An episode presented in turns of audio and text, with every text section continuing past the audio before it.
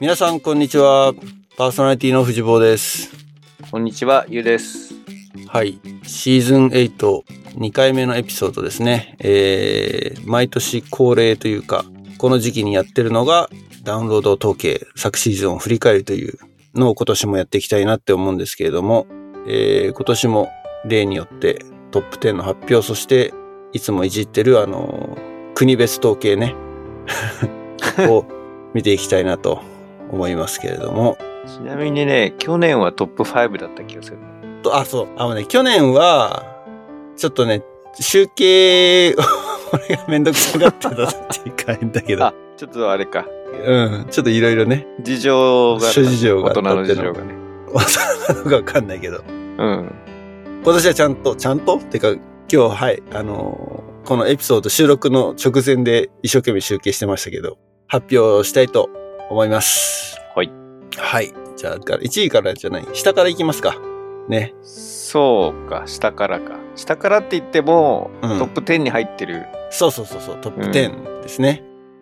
ちなみにトップ10に入ってるエピソードすべて上半期かな。あれだ、 ちょ っと、集計方法物言いつくんじゃないのほ明らぼ、かにほぼほぼ上半期っていうね、あのー早めに出した方が勝つっていうね、ロジックがどうしても働いてしまうっていうのはね。ね、それこそ、トマトの回、3月15日の配信なんで、それは低いだろうっていうふうに、確かに。絶対数的にね、うん。なるんですけれども、えー、まあこれはしょうがないですね。 はい。じゃあ、第10位からいきたいと思います。第10位は、スピンオフ73、のっぽさんだね。のっぽさん。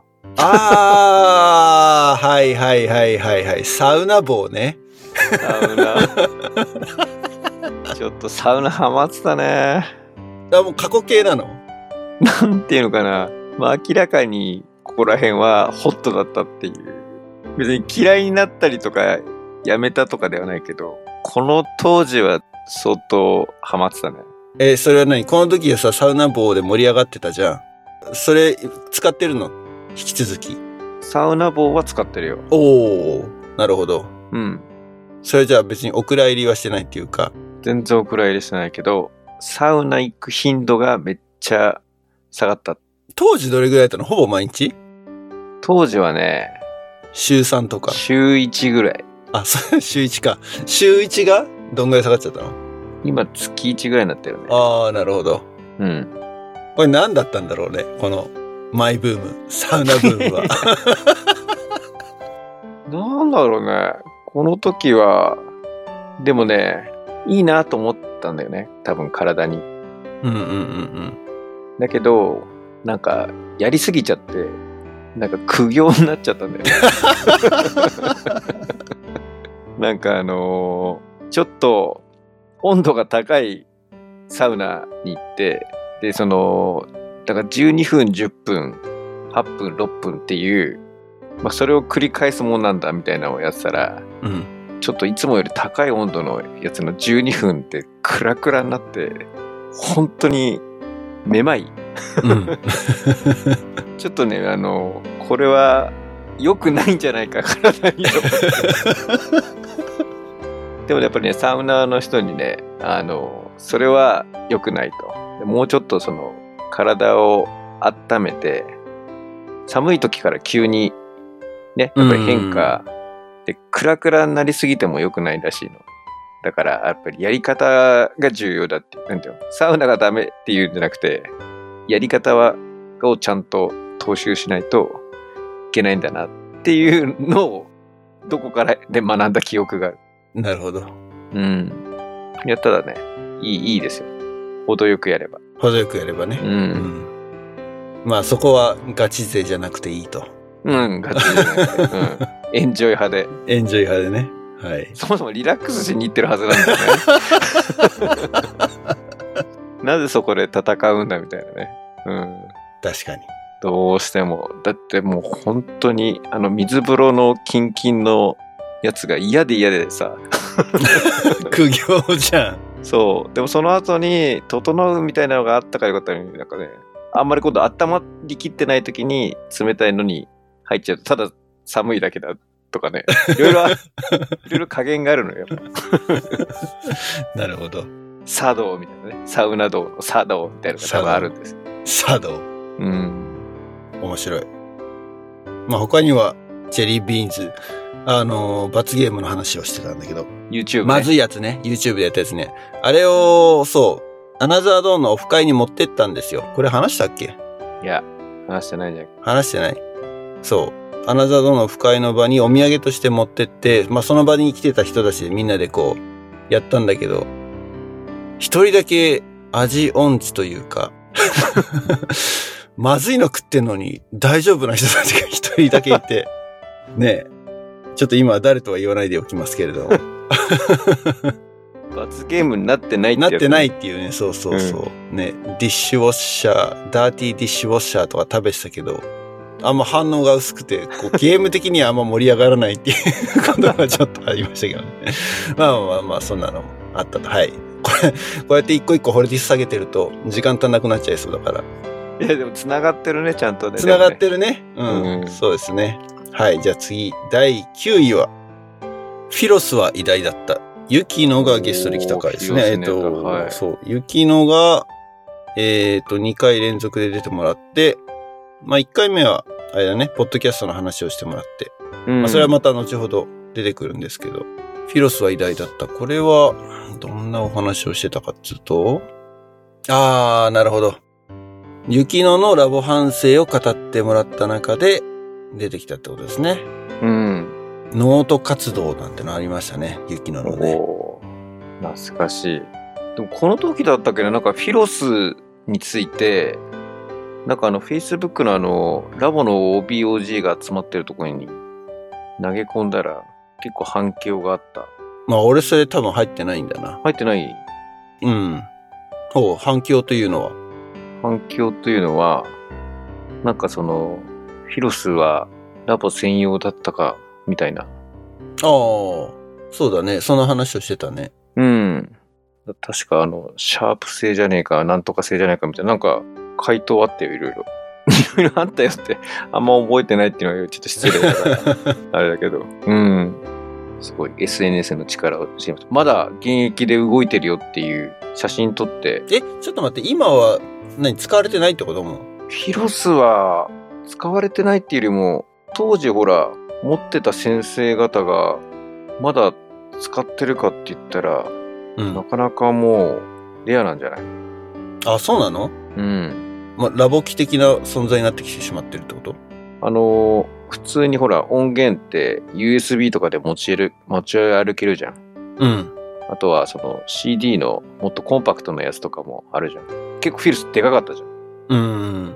だから、なのか知らないけど、あんまりあのフィロスを持ち歩いてるラボ活動に出会ってないな。てか、あそうごめん。そもそも俺がラボ活動行ってないわ。いや、でもほら、パーティー活動とかはパーティーで使ってるのはフィロスじゃなかったね。あ、でも、いわゆるラジカセみたいなやつそれとも、やっぱりその iPhone から Bluetooth でスピーカーとかそうだね。あのーソニーのやつを早川テューターは使ってたね。なるほど。うん。じゃあもうあれ売ってないってことなんだ。売ってないんじゃないかな。まあ現。役でって言ってことね今もう現役は引退してるってことなんだね、フィロスは。ううん。ーん。でも動いてる人はそのまま、止まれまで使ってね っていう感じかな。そうか、その辺は、それこそ、マコが来た時とかに聞けばよかったね。現役ラボっ子にね。知らないっては言わないか、さすがに。どうなんだろう。その辺もちょっと気になるけどね。え、何それ、いヒやそうだロってスもっうてって。軽く20年ぐらい経ってるわけじゃそんうだよ。ね。うん。可能性としてあるよね。可能性としてはあるね。あの、リスナーの皆さん、それこそラボテューターの方とか、もしフィードバックいただけたら、コメント欄に、今、ラボの中でフィロスの存在というのをちょっと教えていただけるとありがたいですね。うん。はい、次のランキングいきたいと思います。第8位、ブルガリアとひまわりの種。これは、そうですね、6月なんだけど、うん去年はこのダウンロード統計の発表をこの時期にやってたんだよね。おー。で、ブルガリアは、まあ、あの、後でやりますけど、国 別ランキングでブルガリアが入ってたっていう。話ですね。はい。で、ひまわりの種は、えー、うちの息子がやってるリトルリーグ。相変わらずね、好きなのよ、息子は、あの、ひまわりの種。今年あ本も当リトルリーグもはシーズン始まって、まあ、スナックシャックって言って、この売店みたいなのをうん親がボランティアでやるんだけど、そこで必ずなんか、ひまわりの種買ってるね。俺これに感化されたの買ったもんだけどひまわりじゃなかったのよ種だけどひまわりじゃなかっそれは話は聞いたよね、なんか、この時かなんか。たいたよねうんで、そう、言うと、ハワイで会った時、うんひまわりの種をぜひ食べてみ見ようって言って買おうと思っててかお土産で持って帰ればみたいな感じで探したんだけどあのちょうどいいサイズのがないんだよねうんどこのお店行っても結構でかいパウチというか大きさ的にはなんかポテトチップスと同じぐらいの袋のイメージのものが多くて俺的にはこうもうちょっとコンパクトな片手で収まりそうなぐらいのサイズのがあるかなと思ったんだけど意外となくてねうんあれでも持って帰れんのかななんか引っかかるじゃん種とかってあ確かに。あ、持って帰れないね。言われてみればそうだ、種だ。 うんダメ結果だ。的に良かったね買わないでそうか。食い切らなきゃいけないみたいなさ。食い切らなきゃいけ 出国前に。 う空港でバリバリ、ひまわりの種食うみたいなやつかもしれない。んそんな一気に食えるもんじ ゃないうんじゃあ、あれですね。今度、12月に来た時ですね。そうだ11月末か12月頭ですね。CIM は。 12月頭かまあ、これもちょっと、いつかまた話したいけれど、ゆうさんがカリフォルニアに来るという予定が今年はあるのそうで。ですよ12月頭ねうんメモっとくわ メモる話じゃないか飛行機まだ取ってないでしょ飛行機取ってない早いとこ取っとかないとジップエアをもし狙うんだっあたれら。もう取れんのあ、取れないか。まだ11月までだったかな。この前見たら。でも早く取った方がいいよねあの、もしジップエアで来るんだったら、ジップエアのホームページを定期的にうんウォッチしといた方がいいかな。日程決めよう日程多分ね、そうだから、年末年始に帰る人たちが多いから、うんまだ報道してるんだと思う。なんつうの。早いうちに出さないんだと思う、ジップエアを。おーまあでも、夏帰る飛行機のチケットを、もう1月ぐらいで、半年前ぐらいかな。だから、6月ぐらいになったら出てくるかもしれない。だからね。なるほどはい。というわけで、ブルガリアとひまわりの種、スピンオフ70が第8位ですね。次、えー、第7位。エピソード72、耳で楽しむ社会科見学。これも雪野の回ですね。うんうんうんこの前トマトが来た時にも話しましたけど、雪野のポッドキャスト、1年間、期間限定のポッドキャストが、この話ですね。うんいや潔いよねいや、でもこれはすごい面白かったの。僕らも出させてもらって、うん二人とも2回ずつに分けてって いう。いくらでも喋れちゃいそうだったいや、まあ、取って出しとはいえ、週に1回、毎週出してたってのはすごいなってやっぱり思うね、雪乃は。 15分ぐらいだよねそうそうそうそう。15分から20分ぐらいだから、1ヶ月で大体でもそうやって考えると1時間ちょいぐらいを話してるってことだよね。そうだねうん。いやーでもこれは面白かったですね。もうユキノのポッドキャストの話をししてたのか、シンガポールの話をしてたのかっていう。確かにマーライオンの話とかね、うん三大学シングリッシュとか、 話をシングルし話したねね、してましたけれども。まあでも、結構みんな個人でね、こうやってポッドキャストやってる人たちは意外といるんだなってのは確かに発見でしたね。うんまあ手軽になったよね、だから。ユキノ自身も言ってたけど、そんなにこう、IT とか詳しくない人でも手軽にできるようになったメディアってのはすごく、僕らが始めた当初に比べるとかなりこう、裾野が広がった感じはあるよね。いやそうだよね多分あれアプリだっけなんかそのサイトで音くっつけたりとか編集が楽になるやつがもうついてんだっけあれ、Spotify でやってたと思 Spotify だっけう。うん。そういうのがもう用意されてるんだよね。もうプラグインっていうかもう取って出しやすくなってんだうん。はい。第6位ですね。 6位来ましたよ、ゆうさん。ついに、ガーミンですね。スピンオフ 69。去年は、総じてこの、ランニングネタが多かった気はする ね。あの、マラソン、ホノルルマラソンの話も含め。そうだよねいやだからそう4月に出たのが13年ぶりとかにマラソン出てそっからマラソンハマっちゃったんだよね。そうだね。それでサブ4達成っていうのが10年ぶりで、いやー、なんか、サブ4達成で喜んでたのが懐かしいな。あれサブ3.5はもう達成したんだよね。サブ3.5も達成しちゃったんだよね。あー、すごいな、やっぱ。俺はその壁越えてないもん、まだ。か越えられてないっていうか。しかも3.5を目指してて、3時間18分45秒だったんだよね。おー、そんなすいや、だごかいらです。結構調子が良かったんだよね、その時。うーん。なるほど。そうあ。それ出たのは、えっ、と、コース的には何スピードの出るコースだったのまあ、えっと、出やすいっちゃ出やすいコース。なるほど。でも、あの、ほら、ずっと下りとかじゃないよ。あの、 ちゃんと、あの、スタートとゴールが、ちゃんと近いところだから、結局は、上がって下がってもあっても、戻ってくる感じね。まあ、総じて、うん、フラット気味。はいはいはいはい。まあさっきもちょろっとね、出たけど、CIM っていうカリフォルニアインターナショナルマラソンっていうのが12月の頭にあって、ユウはそれに出ると。んまあ人事みたいに言ってるけど俺も出るんだけど、 そうだよねびっくりした俺もレジしてるんだけ など、んか応援に来るのかぐらいの今テンションだったよね、今。ね、あの、ホノルルマラソン走った時にその話をして、来年はじゃあ CIM 来たらみたいなこと言ったら、もうノリでレジしちゃおうってことで、まあその場ではやらなかったけど、帰ってきてからレジをして、で、12月にこちらに来るとでも、勢いって大事だね、勢いね。。そううね、勢いね。うん。まあ、その CIM は、いわゆるスピードレースと言われるもので、ずーっと下りなんだよ。おー。まあ、ずーっとってのは、まあ、もちろんアップダウンはあるんだけど、多少の。うん。だけど、基本的に山の上っていうか、まあ、ヒルぐらいかな。からずーっとダウンタウンまで降りてきて、だから、朝、うんと、スタートが7時なんだよね。うん。だけど、スタート地点までバスに乗っていかなきゃいけないから、それが1時間ぐらいかかるわけよ。あ、そんなかかんだ。乗ってる時間は1時間ないんだけど、うん。全ランナーがバスに乗り込んでってなるから、ダウンタウンにもう行列ができるわけ。バスに乗るまでに結構またね、30分ぐらい待たされるの。なるほど。だそうすると、7時のスタートだけど、もう5時ぐらいにホテルを出ないと間に合わなくなってくるわけ。なるほど。朝5時とか。それよりもちょっと早いぐらい。そうですね。そこで、そこでもし、いわゆる B 級、ボストンクオリファイしちゃったら、ボストンマラソン出なきゃねってなるね。そういう流れか。すごっ。PQ あれなんだっけあの、年齢によってタイムが違うんだっけ違う。違うのよ。なるほど。だから年を取るほど、まあ有利ってわけじゃないけど、うんうんタイムのボーダーは下がってくる。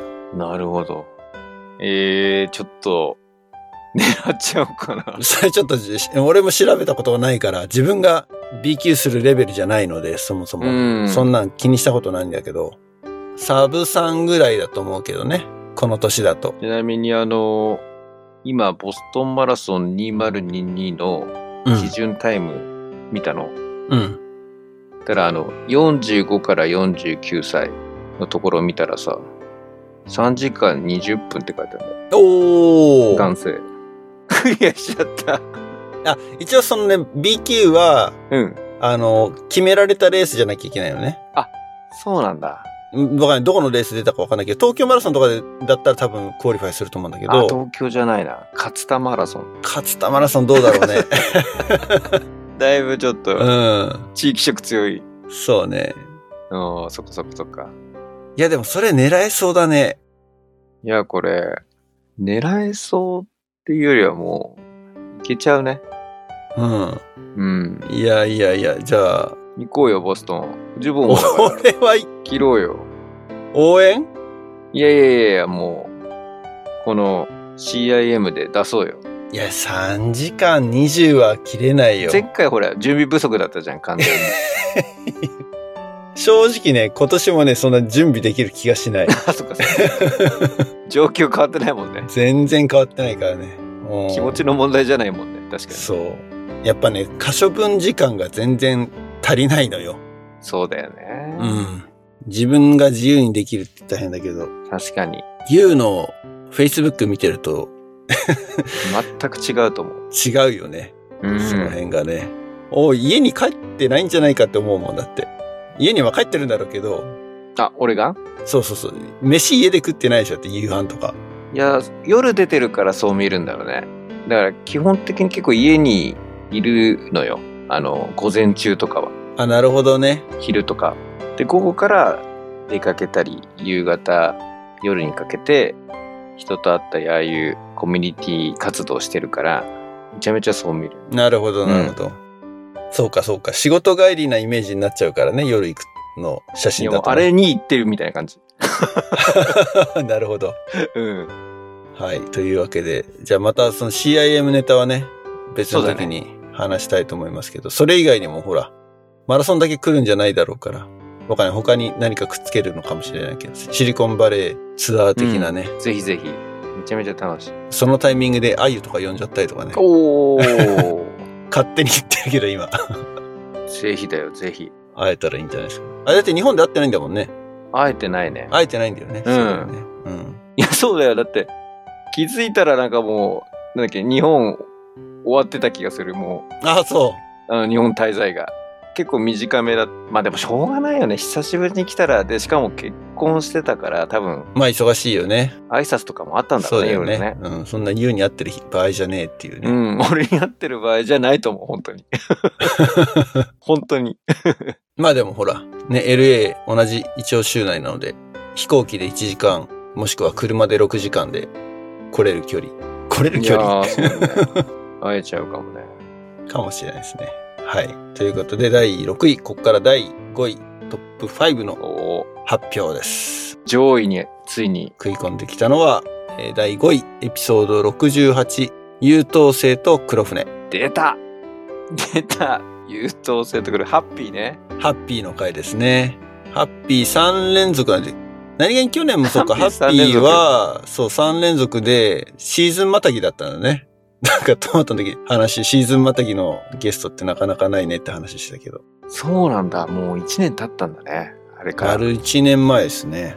そうだ。帰国した時、早川パーティー遊びに行けたけど、この辺、ハッピーとか、ね、モッチとか、会えたら会いたかったですね。 そうだよね。いやでも、あれだよ。ついに、ついにじゃないんだけど、あの、黒船、ペリーに会いましたよ。 会いましたよって別に会ったことはあったんだけど、あの飲みペにリ行きーっていましうか、イッチた。あの、イッチーと。を、え差し飲みじゃなくて、その時はね、他の OB2 人いて、合計4人で行ったんだけど、ちゃんとあのアポ取りましたから、あ、収録のでさえ会えば出ていただけるってほいうところは OK 出ましたんで。あ、日程さえ合えばってことね。あ、一応、出ますよっていう、意思確認をしたっていうことですね。うんはいはいはいはい。それ あの、何もしかして日程さえ会えばっていう断り文句じゃないよね、あれ ね。日程合わないっすねって いう。いえいえ、大丈夫だと思う。あの、非常に乗る気だったと信じてアポは取れますから、ちゃんと。はい。一致、じゃあ楽しみにしてます。今シーズンうん。出演されること要を。望。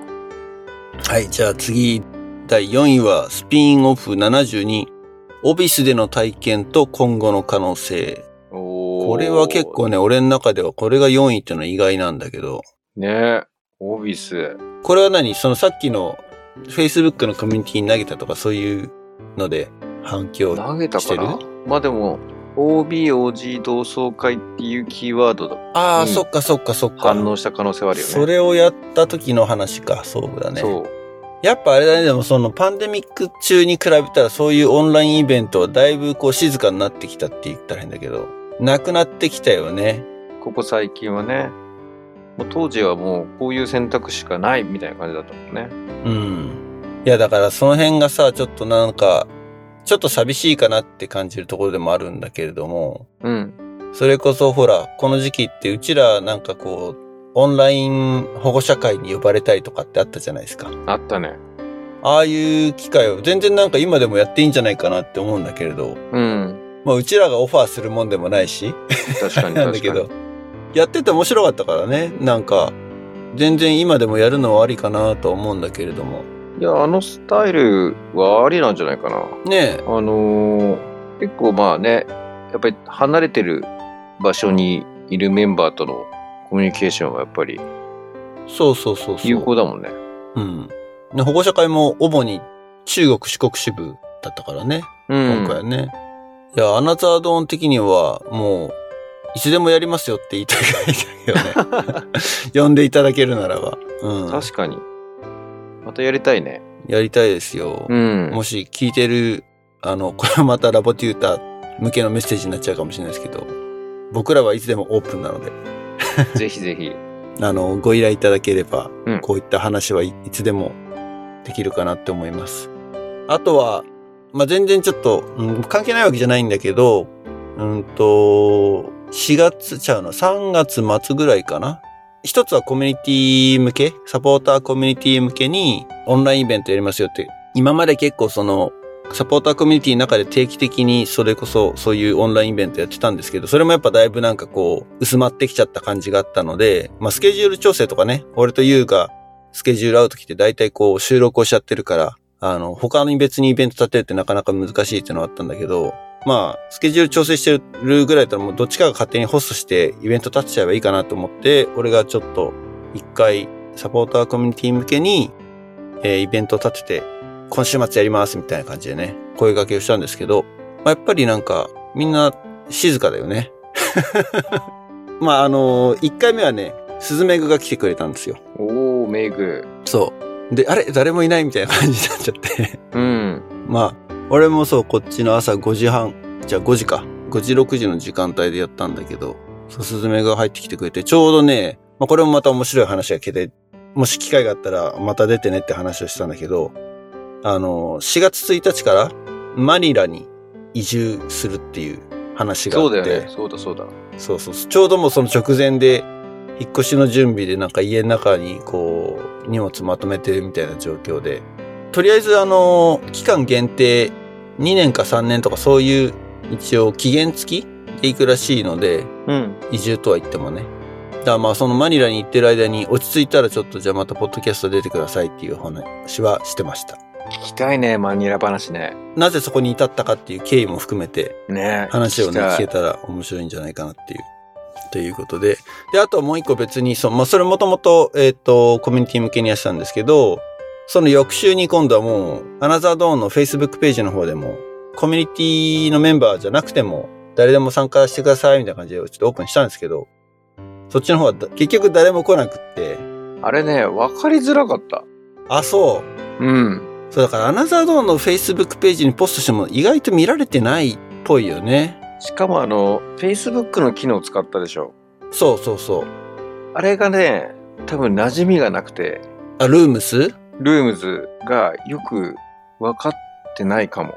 ああ、そういう問題。うん。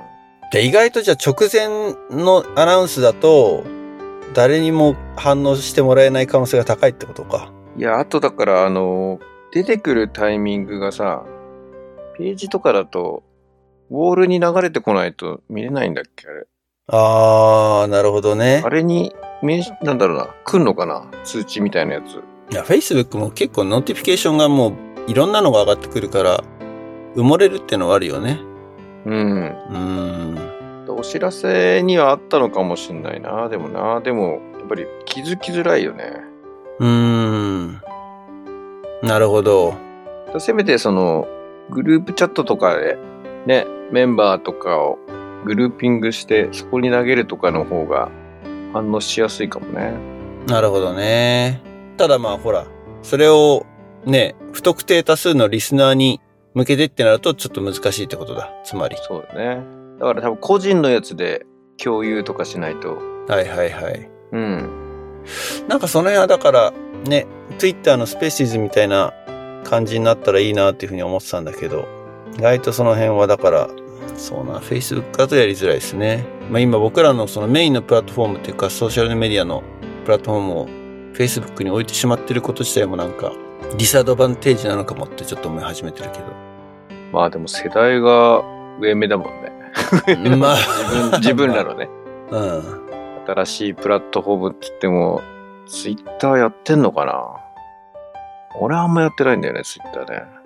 そうか。いや、だから、俺的には、一生懸命朝5時に起きて、眠い目をこすりながら、そうだよね。 パソコンの前に座って、誰も来ない。30分。それ、寂しい な。結構悲しそかっのたね。寂しい時間帯に収録で一人語りしてもらったらめちゃめちゃ面白かったね。あー、ただそれでほら、人が途中で入ってきてもそれで困っちゃうじゃん。入ってきたら、で、今日のゲストみたいな。そうそうそう、もういきなり ゲスト。それも怖いか。ドッキリか。ドッキリだね。えー、じゃあもうやらないかも。 したら。 やっぱりコミュニティ向けにしといた方がいいのかな。だったら通知はある程度、こう届くっていううん感じよね。そのリスナー向けに大っぴらにっていうのは、ちょっと相当前からアナウンスしないとダメかもね、そしたらね。うん。うん。一回でもやってみたいんだけどね、俺的には。その、サポーターコミュニティ限定しないで。なるほどね。うん。オフィスじゃなくてもさ。だ前のクラブハウス的感覚だよね。そうそうそうそうそうそう。ううんクラブハウスも俺さすがに捨てたもんな。クラブハウス、あの時は面白かったけどね。じゃあほぼほぼそのツイッターのスペーシーズがあれに近い状態なわけよ。ああ、そうなんだ。うん。ただツイッターやってない人は多分何のこっちゃっていう感じだと思うんで、うん。うん。まあ今シーズン何か一回ぐらいそういうのができたらなというふうにはうん。思ってますけどね。はい。では次行きたいと思います。えー、何位だ第3位。 3位。トップ3ですね。はい。エピソード69。自分が主役ではない活動。ハッピーのゲスト会。ハッピー強いね。おー、ハッピー。やっぱこれは現役、もしくは、ね、神奈川支部の現役層とか、パーティーとか、その辺にやっぱり聞かれてるのかね。いやーもうあの、共有したもん。父母会のああ。 LINE グループに確か。その辺はだから、あれだよね。共有するかどうかっていうところがあるのかもしんないな。組織票。組織票。うん。この前のトマトの回も俺ちょっとね、後から、あー、そうか、千葉のラボッコ OB とかに共有しとくべきだったかなっていうふうにちょっとね、思ったりとかね。そうだよ、そうだよ。ねえ今からでもやっとくか。 うん。来年のために。来年のためによくわかんない。まあでもハッピーの、えっ、と、ラボ人生を、反省を語ってもらったっていうか、うん。でも裏側に隠された秘密、そうだよね。ラボ反省の話的にはその、あれだよね。黒船の時にもでしたもんね。そうね、そうだね。ただでもまあ、ハッピーの組織票だけでここまで伸びるっていう代わりだから、何か、いや、やっぱでも大学生じゃない周りにいた大学生も聞いてるんじゃないのそうだね。そういうあるよね。と思いますよ、やっぱり。この昨シーズンに関して言えば、ハッピー、ユーティー、モッチ、そしてマコって、こう、かなり現役層に近いところから、たくさんゲスト出てもらってね、うん。アナザードーン的にはすごくいいシーズンだったというか、フレッシュな。 フレッシュゲストなねが、そうね。それは、やばい、いいシーズンはやっぱりこの、若者、若いゲストが呼べるかっていうのにやっぱかえかってやっぱ別にそこに行ってわけじゃないんだけど。ああ、びっくりした、びっくりした。いや、毎年ね、そのバラエティ飛んだゲストをね、呼ぶことができてて、そうね、去年に関して言えば、全部で22エピソードあったうちの、えー14回はゲスト会で、で、トータルで10人のゲストに出ていただいたと。その前のシーズンは9人、その前の前は10人。まだまだコンスタントにでもそんぐらい出てもらってんのかな。でも最近特に1年間で10人とか9人とか出てもらってるので、アナザードーン的にはね、ゲストの方に支えられてる感がすごく強いのでですね。本当だね。僕らうん二。人だけだとネタが持たないっていう。そっちか。うん。えっ、と、ハッピーが5位と3位にランクインしてきました。それでは第2位に行きたいと思います。第2位はエピソード71、早川メソッドという名の試練。ゲストモッチーですね。なるほど。早川パーティー、早川パーティーちょっと上位独占してますよ、なんか。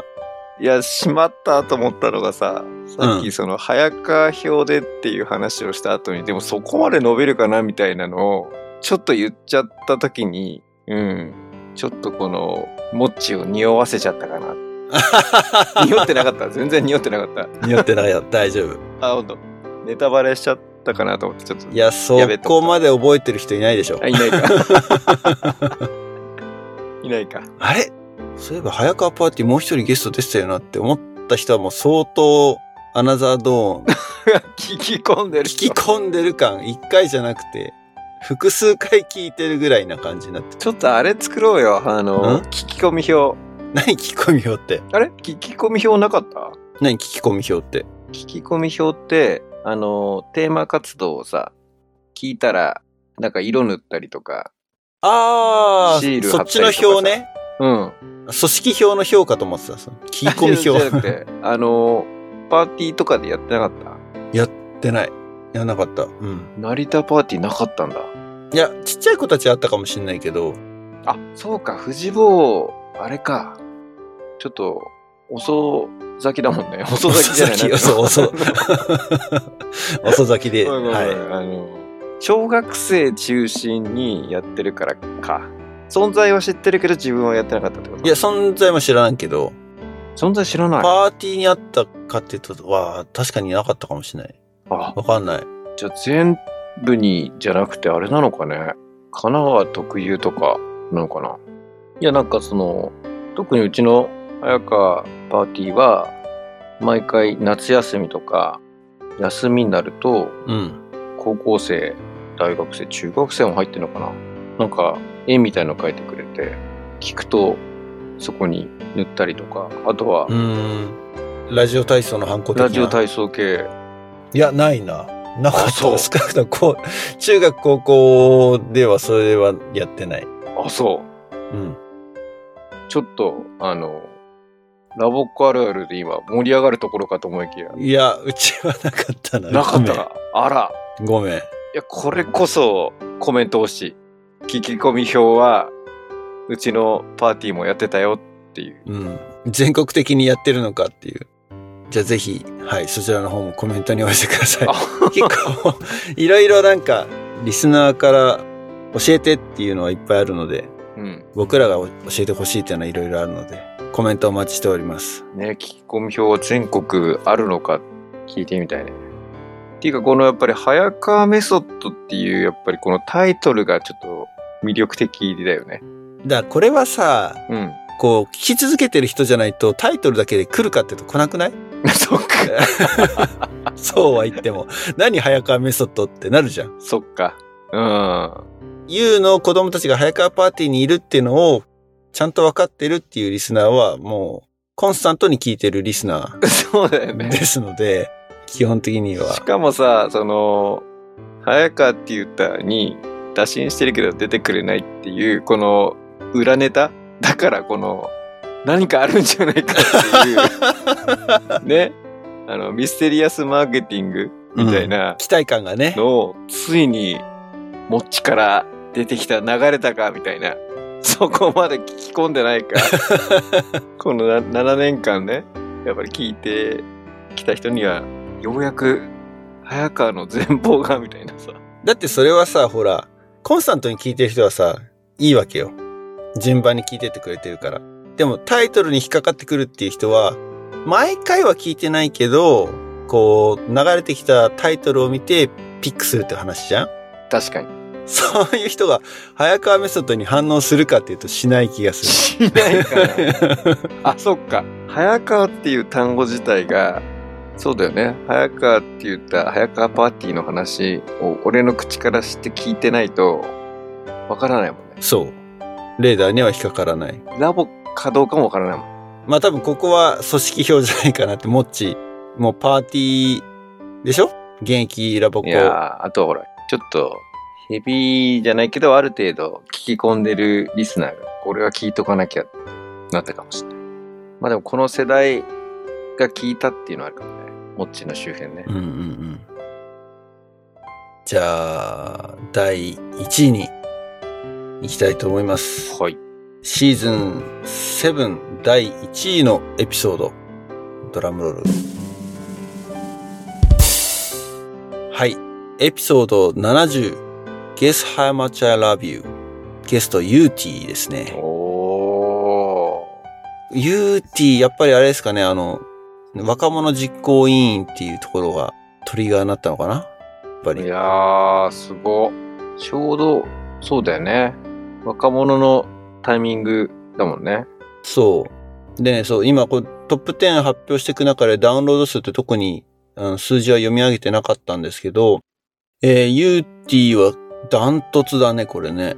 200ダウンロード超えで。 200超えてるね。うん。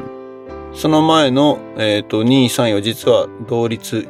えっ、と、モッチーとハッピーは同率だったのね。ダウンロード数は179。うん。で、まあ、モッチーの方が後出しなので、モッチーの方上位に来たって感じなんですけど、まあ、20、30ぐらい違うもんね。ここでね。本当だね。あの結構大きく話しての第1位。UT ですね。これだってほら、あんま、アナザードーンでこの英語のタイトルってやらないじゃん。それか。だから、いや、いや、だから、うん俺は タイトルで引っかかってきてるんじゃないと思ってる。あ、そういうね。いや、結構ほら、グローバル票集まったんじゃないあそっ ち。そっちか。なるほど。いやー、そんなことはないね。そんなことはないね。うん。いや、でもグローバル票が集まっているかどうかっていうのは、このね、国別のランキングを見ていけばもう一目瞭然だと思うの で、っていう国にね話の流れね。はい。うん。ということで、いつもの恒例の、えー国別ランキングも見ていきたいと思いますけれどもお。国別も見ますかはい。はい。えっ、と、第1位はダントツで、もちろん日本。おー、まあまあ、そうね。そうですね。えー、ちなみにシーズン7のトータルダウンロード数は、えー、全部で3200ぐらいなんですけど、うん。えー、他のエピソード、シーズン7より前のエピソードも全部ひっくるめると大体4600かな。うんうん。なので、1400ぐらいは過去のエピソードから聞いてもらってるんですけど、まあその4600のうち3400が日本。まあ7割ぐらいかなそ。うね。で、第2位は、えー、いつもと同じですけど、アメリカ。まあまあまあ、順当だよね。。順当ですね。はい。僕らがいるところなので。さあ、この3位以下が毎年これ面白いんですよねこれ。去年はブルガリアがいたけど、今年はいない。ブルガリアはい いな。ないくなっちゃったね。いなくなっちゃった。どうしたんか。 誰だったんだ、ブルガリアで去年聞いてたのはっていうね。はい。第3位はですね、UK なんですね。これも UK なんだねあんま出たことないよね。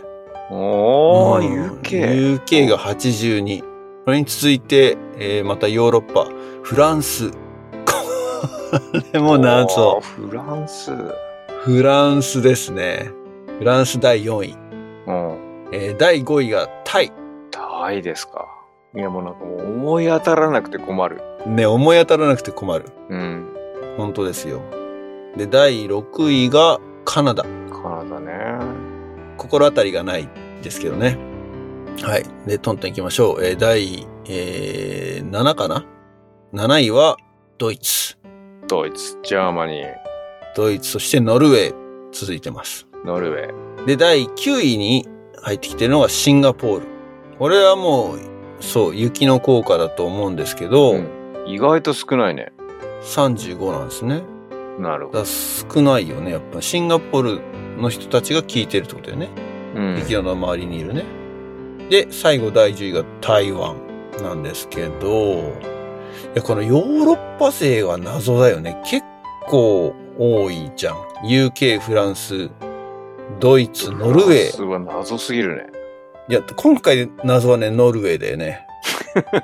ノルウェー何のゆかり、まあもう他もないんだけど、フフランスも UK もジャーマニーもゆかりないんだけど、いやー、不思議だ。ブルガリアも面白かったけど、今回は不思議なのはノルウェーですね。なんと、ねデンマークだったらまだね、まあ、ピアがいるからね。ピアが言うからとうか。ん、知り合いがいるからね、あれだけど。いや、あの、こう言ってなんですけど、結構な数字積んでるので、コンスタントに聞いてる人が多分いると思うんですよ。 そういうことかな。なので、サブスクライブして聞いてくださってる方がいるんじゃないかな、というふうに思いますけれど、もしくはサブスクライブしてるけどダウンロードして聞いてないとかね。 なるほど。一応ダウンロード統計なので聞いてるかどうかっていうところはちょっとわかんないんですけれども、別に、あの、そういう人たちはアビューズしてるわけじゃないので。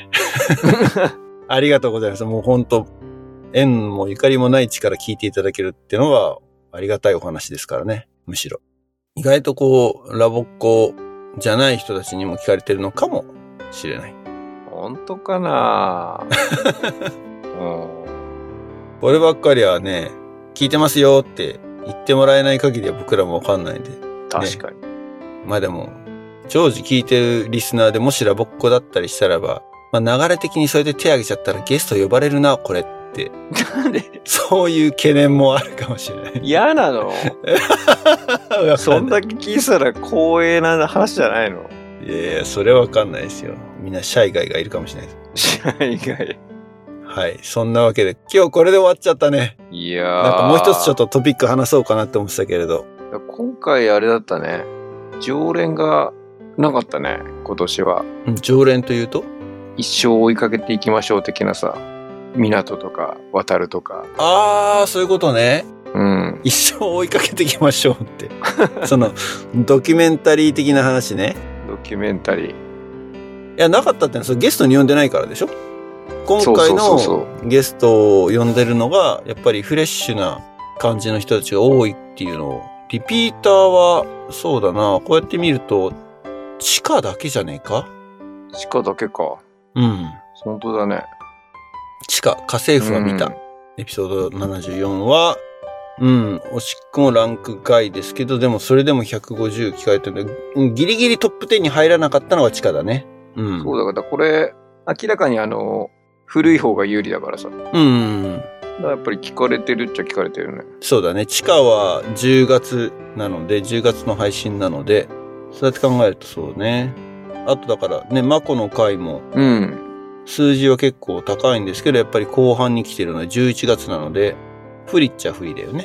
なるほど。そういうことか。ちょっと今度あれだよ。6月の頭に、うん。港に会うので、行っとくよあ、。そうなのうん。ええー。あの、仙台ハーフマラソン行こう と思って。またマラソンなんだ。 会うってのは、ゆうが仙台に行くわけだ。俺が仙台に行く。港が神奈川来るんじゃなくて。港は、多分来てるんだろうけど、しょっちゅう。うん。なんか俺が行くときに、向こうで会うっていうのがまた、新鮮でいいか仙台。なるほな。ど。うん。あ、じゃあそれは何その、6月行ってる間に収録しようっていう、そういう話6月行ってる間か。ただ、ハーフマラソンだからね。全然。おお収録全できちゃ泊うとかかももししれなないいねわけか。一泊とかじゃないわけだ。ただ、夜、飯食いながらだから。なるほど、なるほど、うん。雑音込みでよければ。それはちょっとあれだね。またじゃあ別の機会にうんスケジュールをしましょうか。まあ追いかけてる系で言うとそうか。あと渡るまあ渡る港がメインだよね。なんか勝手に追っかけてるけど。勝手にね。うん。いや、そんなこと言ったらあれですよ、あの、ボトルくん、うちの会社のお仕事を一部手伝ってもらってるから。あ、そうなのそうなんですよ。いろいろそういうのは縁が生まれますな。本当に、もう、アナザードーン、様々ですよ。だから、仙台も、むしろ港に会いに行くっていうのがメインなんじゃないかっていう。あ、ハーフマラソンじゃなくておまけで、ハーフマラソンに走るっていう。いやーもうその、ハーフマラソンをおまけって言えちゃう時点でガチ勢だから ね。全然。ももうあの、ゆうちょっとほら、もう一回聞き直してごらん。初心に帰るつもりで、この う、初心に帰った方がいいね。スピンオフ64。いや別うにん初心に帰れって言ってるんじゃなくて、あの、懐かしむ気持ちで、ガチ勢ではないっていう、 言ってたね。 2011年のエピソードを聞いてみたらなんか、いやー、ちょっともう、ガチ勢ですっていうタイト ルで、カミングアウトしようかな。いやカミングアウトになってないね。もう、ダダ漏れだね。うん、ガチ勢になりました。なりましおたかげさまでね。そう。だって、港とか渡るとか出たのはちょうどその辺なのよ。おー、そうなんだ。時期的に。あ、ほんと。そう、港が前回出てくれたのが、2021年の11月15日。うーん。ガチ。勢ではないわ、その1ヶ月前なので。 なんと、まだ、この時はガチ勢っていう認識はなく、あ、でも、ここそうだね。確かに確かに。ここら辺からでも、その後だね、沼にはまったのは。沼。